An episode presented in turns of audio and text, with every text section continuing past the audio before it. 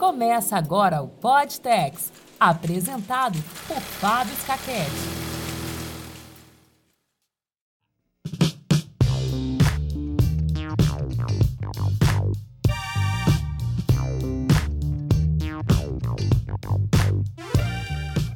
Muito bem, bom dia, boa tarde, boa noite. Aqui é o Fábio Scaquete e nós estamos de volta com o Podtex, segunda temporada.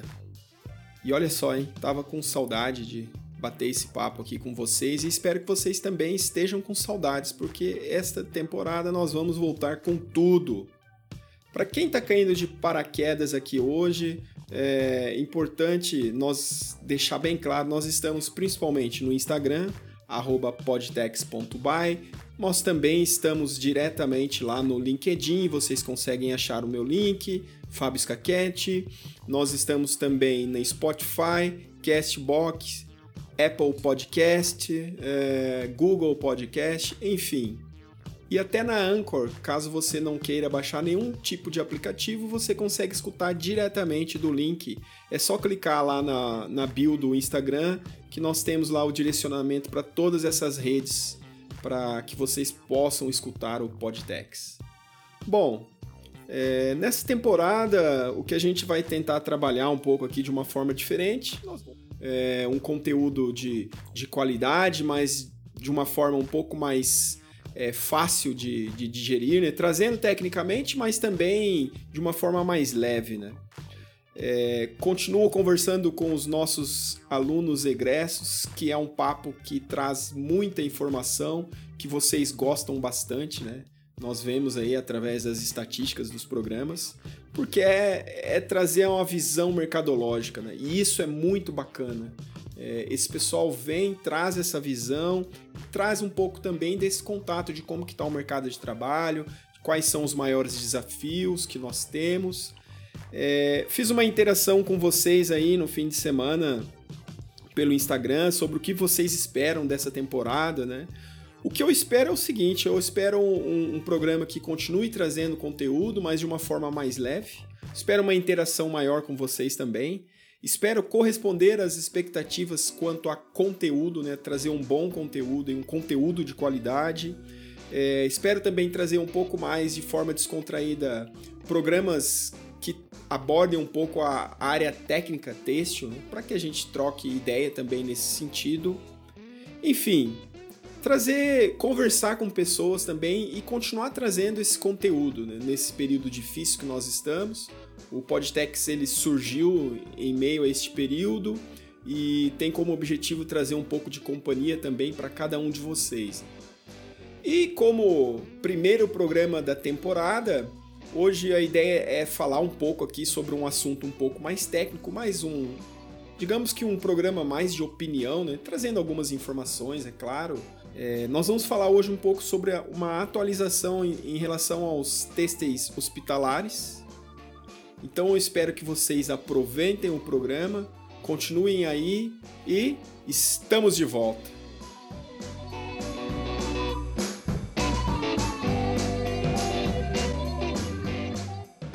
E não podíamos começar de uma forma diferente, né? O nosso cenário continua é, a questão da pandemia. E para nós iniciarmos aqui o nosso programa, hoje nós vamos fazer aqui uma atualização sobre têxteis médicos. Lá no início do podcast, episódio 3, eu gravei um. É, especificamente um pod, podtex aqui com o professor Fabrício Maestar e nós falamos sobre todas as normas dos têxteis médicos e principalmente das máscaras. E alguns dias aí, algumas, pelo menos já em umas duas semanas, é, digamos que nós começamos a ver aqui uma atualização nesse cenário a respeito da validação do uso de máscaras, da proibição por alguns países da União Europeia, principalmente a respeito da utilização de máscaras caseiras, por exemplo, em ambientes fechados com, com uma circulação maior de pessoas, como transportes públicos e, e outros. E eu tô aqui hoje para falar um pouco a respeito do que eu penso né, neste assunto, desde lá do início da pandemia, as demandas que nós tínhamos aqui no nosso curso, por exemplo, e também opiniões a respeito da utilização desses materiais. É, bom, vamos lá, um, vamos recapitular um pouquinho né, a, a respeito desse assunto. Quando surgiu a, a, pandemia, no início do ano passado, principalmente lá, meados de março, é, a OMS ela apresentou assim, uma preocupação muito grande a respeito o medo de acabar o, o, os materiais, né? Porque o que acontece? O, os principais, as principais formas que, que o, SARS-CoV ela pode ser espalhada, né? É principalmente quando você tem o, o contato com superfícies que, que tenham o vírus e aí você tem um contato com aquela superfície e logo já passa a mão no rosto, boca, nariz, olhos. Então começou-se, além também da próprias das gotículas que poderiam conter né, essa contaminação, então, o espalhamento por superfície, por gotículas e também os aerosóis, né, que um espirro, por exemplo, que são gotículas de tamanho muito menor. É, então, logo começou-se essa cultura da questão da utilização das máscaras. É, isso a nível oriental nós sabemos que, que é muito mais comum né, quando as pessoas estão com uma, uma simples gripe ou alguns sintomas. É, Japão, China, por exemplo, já se utilizam né, das máscaras. É, mas, devido a esse cenário, é, qual foi o medo da, da OMS? Né? Que todo mundo começasse a comprar esses, essas máscaras e isso faltasse de fato para os profissionais de saúde. Então, nesse momento, o que, que aconteceu? Né? É, eu acho que é a primeira fonte importante aí, né? que, que é, no caso, é, a OMS vir né? e, e falar a respeito da utilização de máscaras caseiras. E aí sim, eu falo por mim, né? Porque quando aconteceu isso, eu recebi algumas ligações, alguns contatos é, a respeito desta, dessa informação, né? De olha, qual que é o tecido que, que a gente pode utilizar aqui para fazer uma máscara.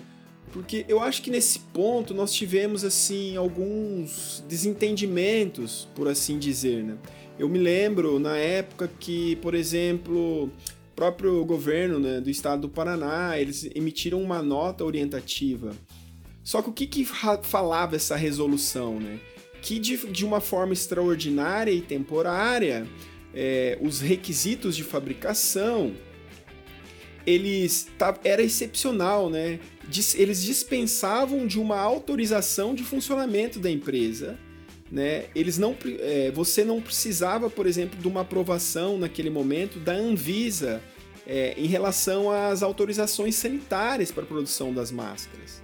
Só que eu me lembro que, que nesse ponto, é, é, eu acho que teve um, um, um ponto assim de desinformação nesse sentido, porque essa resolução, na verdade, ela não, em nenhum momento, ela estava isentando o, o fabricante, por exemplo, de, de que esse material ele teria que ser submetido é, as normas, né? Nós temos as, as ABNTs em relação principalmente no que diz respeito à produção desse tipo de material, no que diz que deve ser utilizado um tecido não tecido de odonto médico hospitalar, que ela tem que ter uma filtração bacteriológica é, de 95%, que ela tem que ter um índice de respirabilidade né, em termos de pressão. É, só que eu acho que essa desinformação levou as pessoas a pensarem que poderia ser feito de uma outra forma, né? Esse, esse tipo de máscara. E eu me lembro que nós recebemos algumas ligações e a gente. É, isso foi um, um, um, assunto assim estressante, né? Porque a minha recomendação era sempre a mesma: olha, se quer fazer máscara, tem que ser o tecido odonto médico hospitalar conforme a norma. Você não pode simplesmente pegar um tecido de algodão ou, enfim, qualquer outro tipo de material, malha, e sair por aí e fazer essa máscara e, e comercializar esse tipo de produto, entende? É, só que, na verdade, foi exatamente isso que foi acontecendo, né? Então, é, nós sempre demos a recomendação e, e, e, com essa recomendação vinha, vinha sempre uma mesma informação. Olha, mas não tem esse tecido no mercado para comprar. Não, e de fato não tinha mesmo. Tanto é que depois também teve uma resolução da própria Abint sobre o esclarecimento em relação às máscaras, né? Que mediante a falta especificamente deste tipo de, de material, né, de tecido não tecido, eles estavam é, falando para se utilizar, por exemplo, é, do, do SMS, né, que é um outro não tecido, que é Spam Banded, Ment Blau Spam Banded, que é utilizado é, para para isolamento de materiais cirúrgicos e tudo mais. Então esse SMS é, ele era mais próximo possível do tecido odontomédico hospitalar. É claro que sim, aqui ainda nós estamos dando uma atenção maior, principalmente às máscaras cirúrgicas, né? Conforme rege lá a norma da NBR 15052. Mas também outros equipamentos de proteção, o cuidado tem que ser o mesmo por exemplo, com a, os próprios é, equipamentos de proteção respiratória, que é a, a, a, peça semifacial, né, que é a NBR 13698, que são as famosas é, N95, né, que nós principalmente está mais conhecido agora com esse nome, e também as próprias face shields, né? Então, cada um desses têxteis considerados esses equipamentos de proteção hospitalares, eles têm uma norma a ser seguida e um desempenho a seguir de acordo com a sua aplicação. Mas enfim, né, eu acho que teve uma. De uma forma geral, né, a nível mundial, nós tivemos esse problema de, de não ter, né, de, da falta de tecidos, essas máscaras profissionais, das máscaras hospitalares, das máscaras, é, a gente conhece aqui como N95, mas é, essa é uma nomenclatura dos Estados Unidos, né? É, nós, a, a, nossa nomenclatura é a PFF2, né? Se eu não me engano, isso, PFF2. É, mas eu, eu vejo assim, o ponto mais crítico nesse sentido era principalmente ambientes fechados, como por exemplo clínicas, hospitais. Eu acho que a minha preocupação, o ponto mais preocupante eram esses profissionais da saúde estarem se utilizando destas máscaras. É, de caseiras, por assim dizer, né? Eu acho que esse era o, o, maior problema e continua sendo, né? Porque essas máscaras elas têm uma proteção reduzida, mas depois eu vou, eu vou deixar o meu ponto que que, eu, que é o que eu acredito que é mais complicado ainda em relação a esses materiais. Mas enfim, então foi aí, é, digamos que de uma certa forma o que aconteceu foi isso, né? A, a OMS acabou indicando aí a, a utilização e agora, recentemente, né, nós temos aí alguns países aí da União Europeia, de uma forma geral, mas principalmente França, Alemanha e Áustria, né, que são países que eles simplesmente proibiram a utilização de máscaras caseiras para é, em transportes públicos, por exemplo, ou espaços públicos que, que tenham alta concentração de pessoas, né?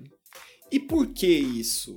É justamente porque agora nós temos aí novas variantes do, do vírus e que, que remete à conclusão de que a transmissão ela está ela é mais fácil, né? É a própria evolução, né? Vai sobrevivendo os vírus que conseguem se transmitir de uma forma mais rápida e fácil. Então o que, acontece? E é justamente a preocupação com aerossol, né? Que são partículas menores ainda do que as gotículas, por exemplo, que nós fal... quando nós estamos falando, né? E, e por aí vai. Então o que, que acontece? De uma certa forma, esses países agora eles estão bloqueando é, a utilização de máscaras caseiras. E nesse ponto, agora, é, eu acho que começa. No, hoje no mercado você consegue encontrar de uma forma mais fácil né, as máscaras, é, máscaras hospitalares principalmente. E passado todo esse tempo, nós temos uma. Digamos que nós temos mais informações agora a respeito da eficiência de cada um desses tipos de materiais.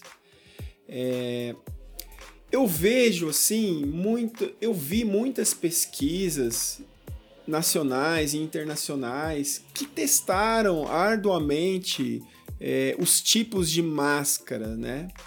É, mas a minha preocupação maior é porque sempre, geralmente, esses testes eles estão muito relacionados com o bloqueio da, de não deixar passar o, o ar, por exemplo. É, muitos vídeos também na internet, muitas empresas que vendem né, as máscaras fazendo esse tipo de teste, por exemplo, de você é, acender um isqueiro e assoprar, né, para você dizer, ver o quanto que aquele tecido bloqueia, né? E, e assim, é claro que a, a, nossa proteção ela começa a partir lá da máscara N95, depois vem a máscara cirúrgica, e aí começam, né? Ah, máscaras com três camadas de malha, ou duas camadas, ou um tricoline, algodão poliéster, ou uma malha 100% algodão, é, enfim, panos de multiuso. Só que muito dessas pesquisas, elas seguravam assim a questão de, de conseguir bloquear, né? Eu vi assim, é, a maioria dessas pesquisas, os tipos de estudos era sempre relacionado a, utilização de um nebulizador, né, ou um aerosol, é, mas poucas pesquisas eu vi, eu vi mais assim a, a nível de pesquisas internacionais, por exemplo, é, pesquisas que mostram a, a, questão acerca das normas de, da eficiência de filtragem bacteriológica, que eu acho que é um, um, um, um item importante para essas máscaras. Mas eu vejo que tem um outro item também muito importante que muitas vezes não aparece, né? que é a questão da respirabilidade desse material. Então, assim, primeiro, é, eu acho que é importante, principalmente é, as máscaras que eventualmente cada um tem visto para comprar e testar, eu acho que é importante ver o quanto aquela máscara ela foi concebida pensando numa norma original de um material que é para uma proteção. Né? E quando eu digo uma norma, é principalmente será que esse material ele foi submetido ah, por exemplo, a uma eficiência de filtragem bacteriana, que é conforme o ensaio. É um ensaio que ele tem um custo um pouco alto, só que assim, ele mostra né, que submetido a um nebulizador com bactérias, ele bloqueia até no, é, pelo menos 95% das bactérias que passaram naquele aerosol. Pensa nisso como um espirro, por exemplo.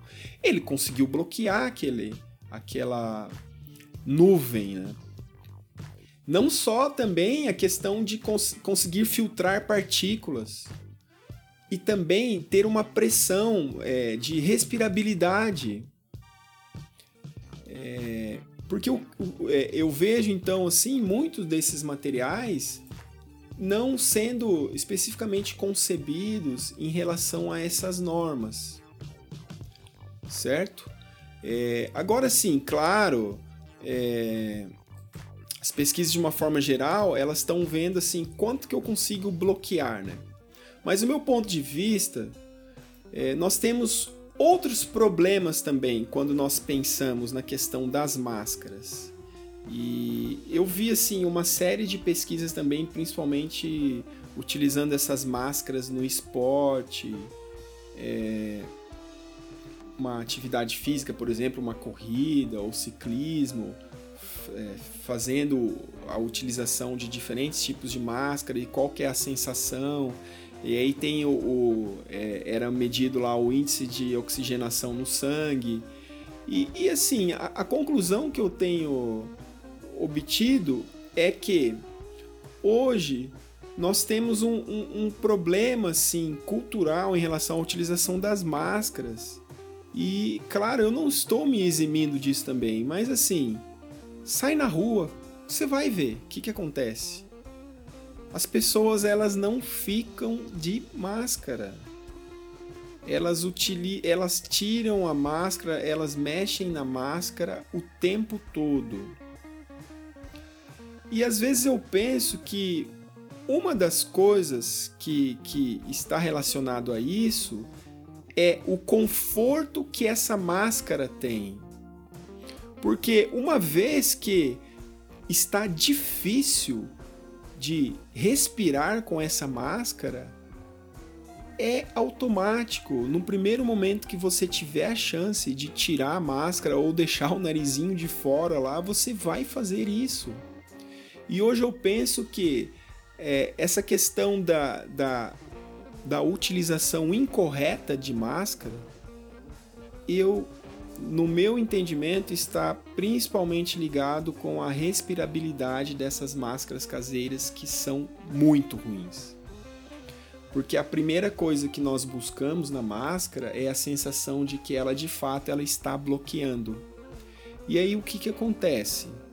Se ela está bloqueando, mas essa máscara ela não foi submetida a nenhum teste de respirabilidade, de saber qual que é a pressão de ar exigida para atravessar aquela, aquela fibra, aquele tecido, isso vai comprometer a respirabilidade. E aí a pessoa, num simples caminhar na rua, ela já vai sentir a necessidade, nossa, eu estou sem ar, eu preciso respirar melhor. E aí vai e utiliza incorretamente a máscara. E quando. E, e, tecnicamente, a partir do momento que nós ficamos mexendo o tempo todo nessa máscara, é evidente que se tiver algo, algo contaminante lá, a chance vai ser maior, né? É, e hoje eu vejo assim, é, é nítido, quando você compara esse tipo de máscara, por exemplo, com uma máscara cirúrgica, independente da máscara cirúrgica que você comprou, você consegue perceber esse conforto na respirabilidade. Então, eu acho que hoje, a, talvez, a, as, mar, as marcas, de uma forma geral, elas estão falhando muito, assim, por não ter esse cuidado, por não ter esse tipo de estudo. De, olha, será que eu consigo um tecido ou uma combinação de tecidos que eu consiga apresentar a mesma eficiência de uma máscara cirúrgica, mas não só é, em termos de bloqueio de bactérias, né, que é a principal exigência da norma, mas também em relação a, aos materiais, a, a prender, se essa máscara ela prende bem, se é, é a respirabilidade desta máscara. Então eu creio que esses é, o conjunto de critérios de, e de desempenho desses critérios ele ajuda a, a melhorar a qualidade desse material. É claro, eu acho que no começo da pandemia é, faltava muita informação, nós tínhamos essa questão aí: será que existe material suficiente para atender aos profissionais de saúde e à população de uma forma geral? Será que existe máscara para todo mundo?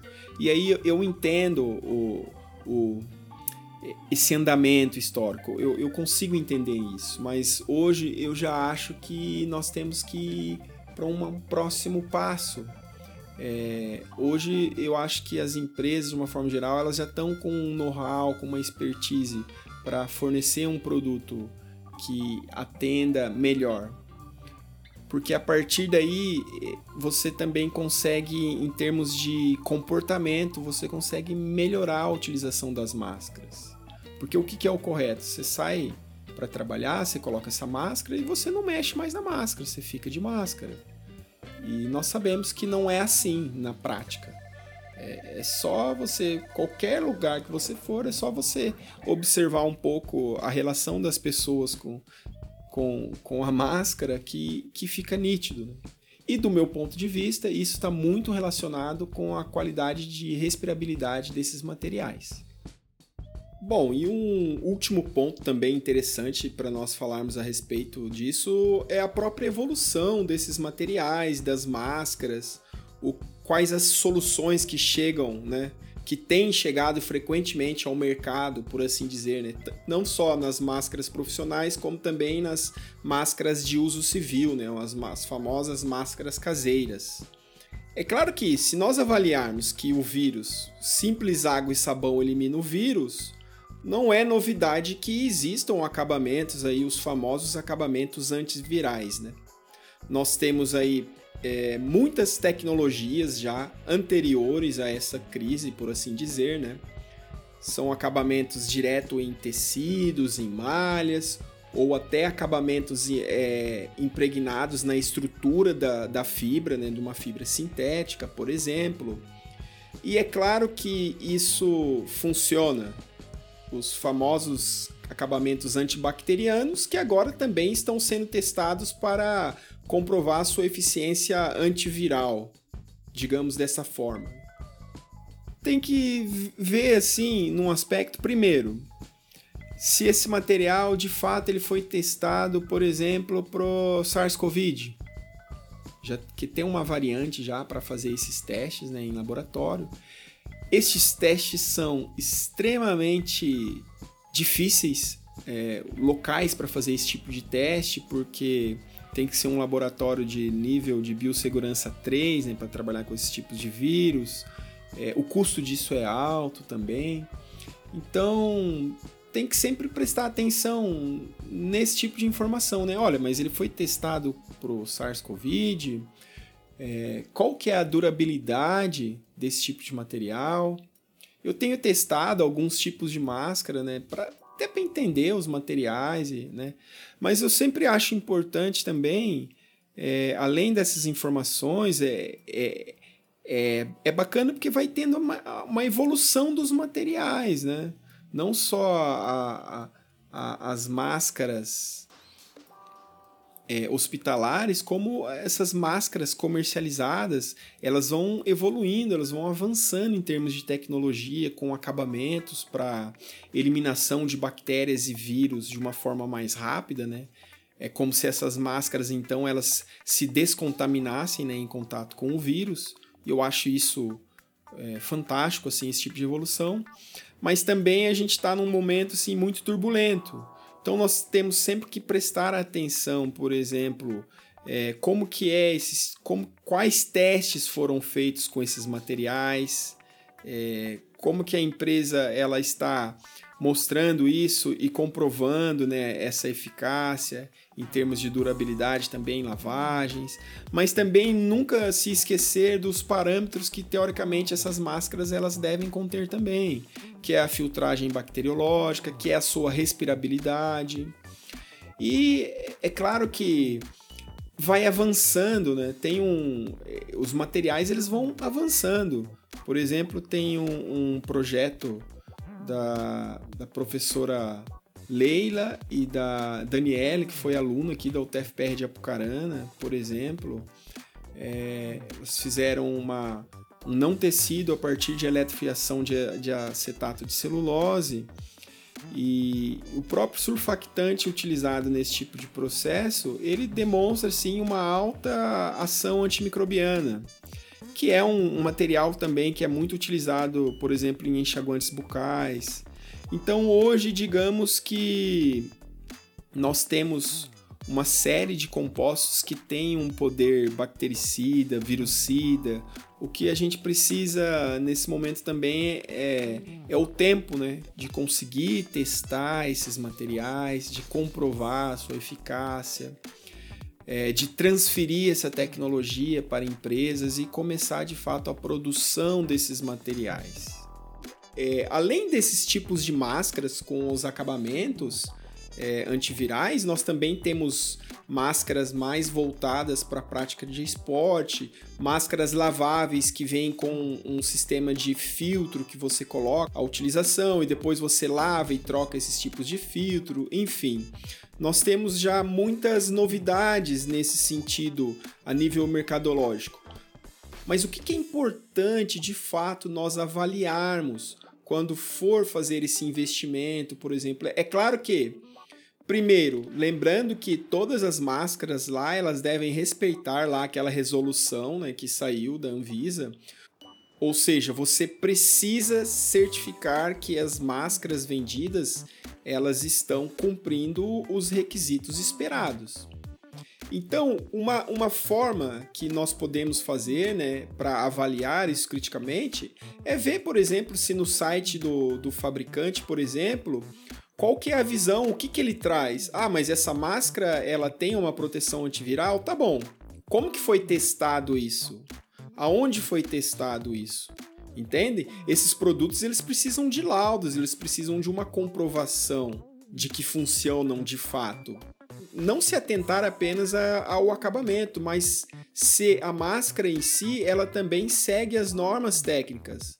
Por exemplo, se essa máscara ela segue a NBR 15052, eu sei que além desse acabamento antiviral, por assim dizer, ela também tem uma eficiência de filtração de bactérias e ela também tem os níveis de respirabilidade medidos. É, é, claro que cada vez mais nós temos que ter uma atenção maior a, a, a uma utilização de materiais que possam dar uma proteção maior e para isso começar a prestar atenção se esses materiais que nós estamos adquirindo aí ao longo do tempo, se eles seguem essas especificações técnicas, essas normas. É, de certa forma, eu acho que era isso, né? Eu queria trazer um pouco a minha opinião a respeito do assunto, mesmo passando por todo essa esse período, né? Eu acho que lá no começo nós já vimos assim com uma uma certa precaução a respeito da utilização desses materiais, porque eu acho que cabe um ponto muito importante. As empresas que comercializam esses tipos de materiais, conforme lá no início da pandemia, elas em algum momento elas vão ter que apresentar esses resultados. Elas são, digamos assim, por cumprir essas normas sanitárias, né, em relação a esse tipo de material para essa destinação. E e nós vemos assim que nós tínhamos essa preocupação lá no início, que agora ela volta à tona, principalmente em relação aí depois da União Europeia que iniciou né, esse bloqueio e a exigência desses tipos de materiais que de fato conseguem apresentar uma, uma eficiência maior né, em relação à proteção. E nós vemos que esse assunto agora ele está voltando à tona. Né? Depois de toda essa evolução, ele está voltando, os níveis de exigências são maiores, mas também o, o nosso conhecimento em relação aos materiais e ao que pode se entregar a cada um desses materiais também é maior. É, isso, é, de uma certa forma, vai contribuindo para a evolução desses materiais. Né? Provavelmente os têxteis médicos, eles vão, no, no, nos próximos, creio eu, aí, dois, três anos, eles vão dar um salto enorme, né? Devido a esse cenário que nós estamos passando. É, a, a, as ações, as atenções e os esforços estão voltados para essa área nesse momento. E isso ajuda a você ter um salto de décadas aí em, em alguns anos. De uma forma geral, seria isso é, eu espero que vocês tenham gostado dessa recapitulação daqui dessa parte um pouco mais técnica, mas eu, eu creio que é importante, à medida que os materiais eles vão avançando, é, nós vamos tendo um material que possa nos proteger. E a minha premissa é que se eu estou utilizando uma máscara que ela foi testada, que ela tem um nível de segurança, provavelmente essa máscara também tem um nível de respirabilidade, de conforto melhor. E isso faz com que eu use essa máscara de uma forma correta, como tem que ser. Essa é a, a minha mensagem final. Não esquece de curtir, de compartilhar, de indicar esse episódio para um amigo, de indicar o podcast principalmente para quem ainda não conhece o nosso projeto, não teve contato. Também nos sigam nas redes sociais, principalmente o Instagram, podtex.by. Nós vamos ficando por aqui. Tchau!